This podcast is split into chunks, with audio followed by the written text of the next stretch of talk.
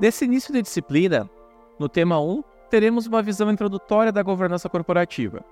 Falaremos sobre a origem da governança e também as diferentes visões na literatura e no mundo corporativo de como as empresas devem ser governadas. Aqui o foco de aprendizado é entender as razões e o porquê de todo o desenvolvimento de mecanismos e estruturas de governança para as companhias. Também discutiremos os princípios que embasam as práticas atuais de governança nas empresas. A governança corporativa é vista como um componente-chave de sucesso empresarial e é uma área de preocupação para investidores, reguladores e stakeholders em todo o mundo. A governança corporativa no Brasil surgiu a partir da necessidade de melhorar a gestão das empresas e a proteção dos interesses dos acionistas e outros stakeholders. Nos anos 90, o Brasil passou por uma série de mudanças econômicas e políticas, incluindo a liberalização do mercado financeiro e a abertura do capital de algumas empresas estatais e a implementação de novas regulações financeiras. Essas mudanças levaram a maior demanda por transparência, responsabilidade e integridade nas práticas empresariais. Por volta do ano 2000, o conceito de governança corporativa começou a ganhar importância no Brasil, com a criação de leis e regulamentações para melhorar a gestão e o desempenho das empresas. Desde então, a governança corporativa tem sido vista como um fator crítico para o sucesso e desenvolvimento das empresas no Brasil, contribuindo para a proteção dos interesses dos acionistas e outros stakeholders e para o desenvolvimento da economia brasileira. Mas qual a definição de governança corporativa? A governança corporativa pode ser definida como a maneira pela qual as sociedades são dirigidas e controladas, de acordo com Silveira 2015.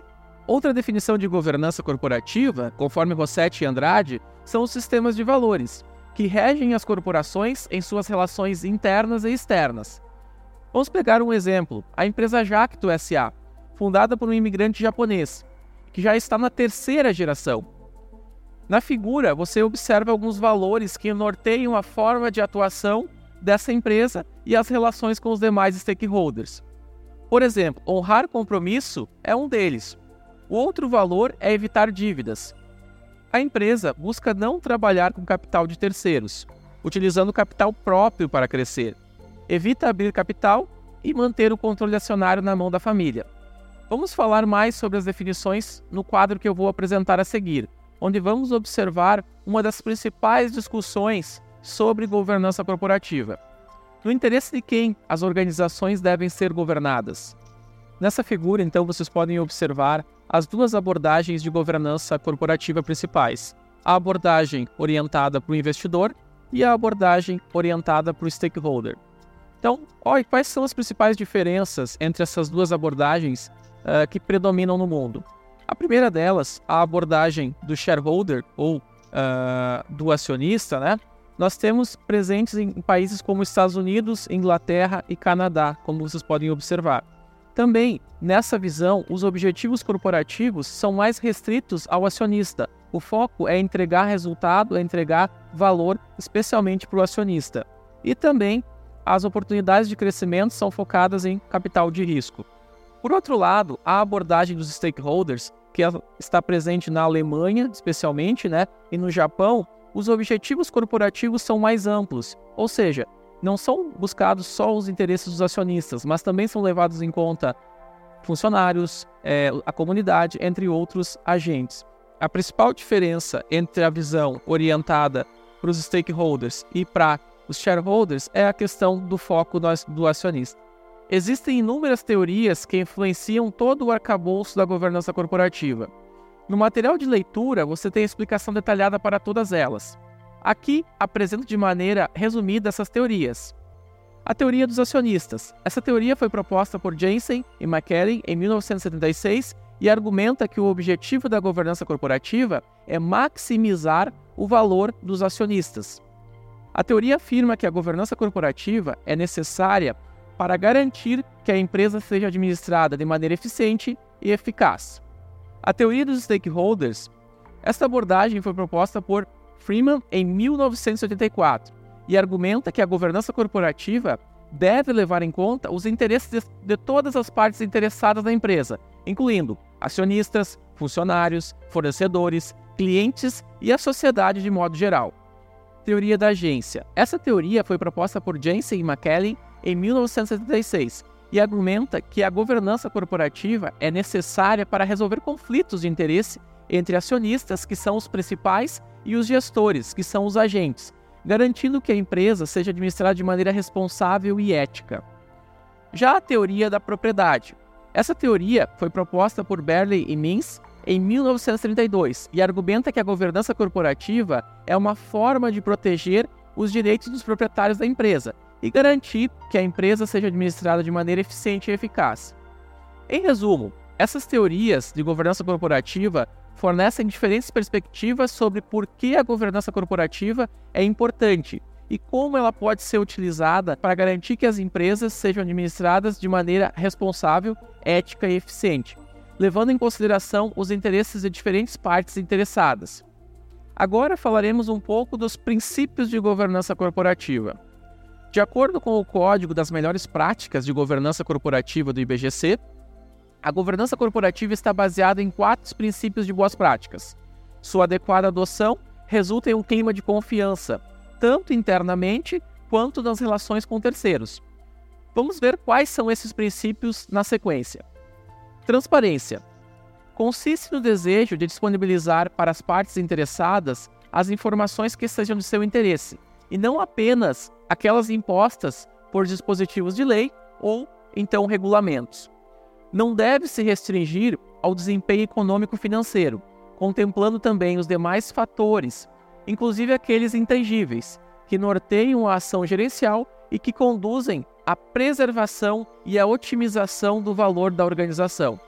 Em empresas dos agronegócios, podemos observar práticas de governança, como o relatório de gestão, que ficam disponíveis para os demais investidores e stakeholders, também tem sido frequente a elaboração de relatórios integrados ou relatórios de sustentabilidade por parte das empresas. Nos últimos anos, as empresas têm trabalhado com uma série de ferramentas para dar transparências de sua atuação, como o portal de transparência para investidores, podcasts informativos, entre outras ações.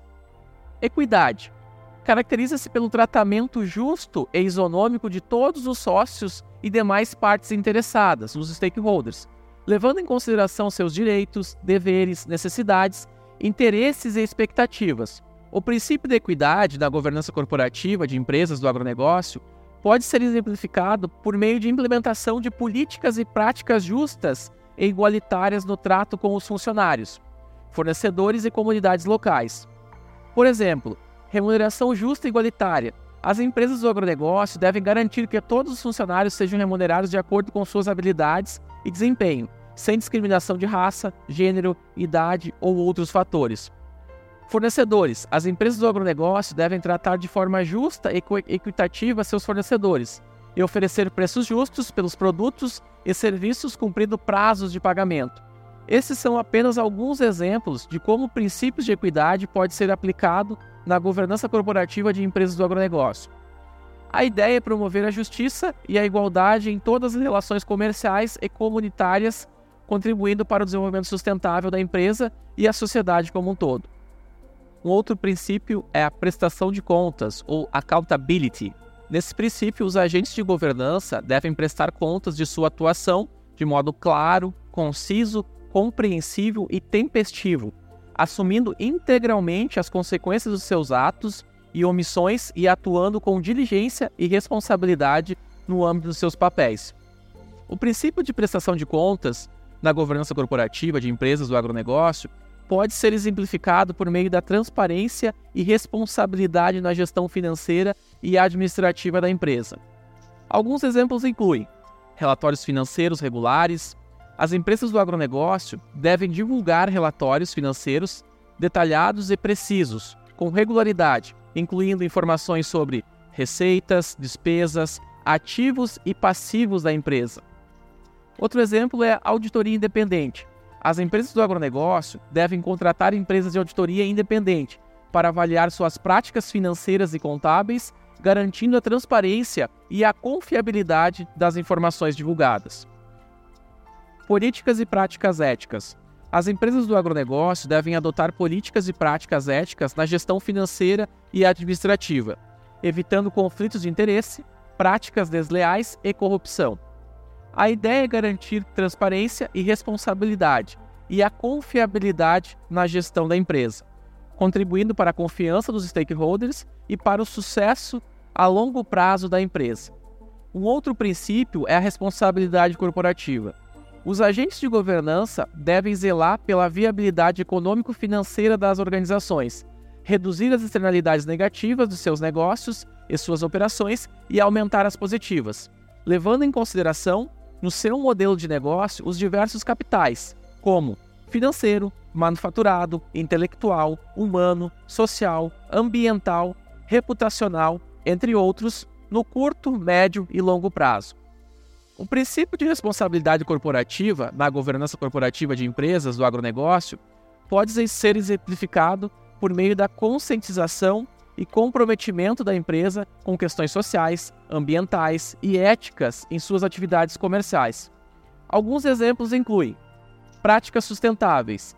As empresas do agronegócio podem adotar práticas agrícolas e pecuárias sustentáveis, preservando os recursos naturais. Responsabilidade social.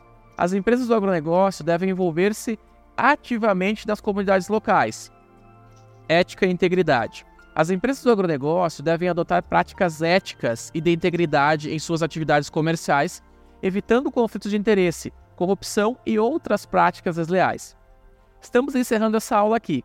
Não deixe de ler o e-book sobre governança corporativa, conceitos, teorias, princípios e o podcast Introdução à Governança Corporativa e os Princípios e Valores da Governança Corporativa, bem como um material de leitura sugerido. Isso vai te ajudar a ter uma compreensão mais ampla da governança corporativa. Nos vemos na aula 2. Até mais!